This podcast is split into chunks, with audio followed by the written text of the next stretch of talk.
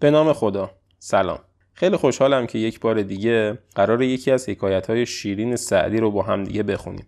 طبق روالمون رسیدیم به دومین حکایت از باب در فواید خاموشی.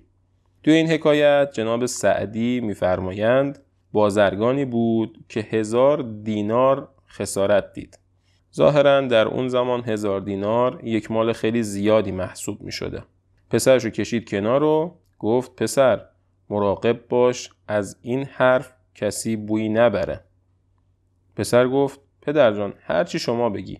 اما میشه به من بگی دلیل اینکه این حرف رو باید کتمان بکنیم چیه و چه فایده ای داره؟ پدر گفت آخه می‌خوام مصیبتمون دوتا نشه. یکی ضرر مال و یکی هم حرف و حدیث این و اون. مگوی اندوه خیش با دشمنان که لاحول گویند. شادی کنان. امیدوارم از این حکایت لذت برده باشید. تا حکایت بعد خدا نگهدار.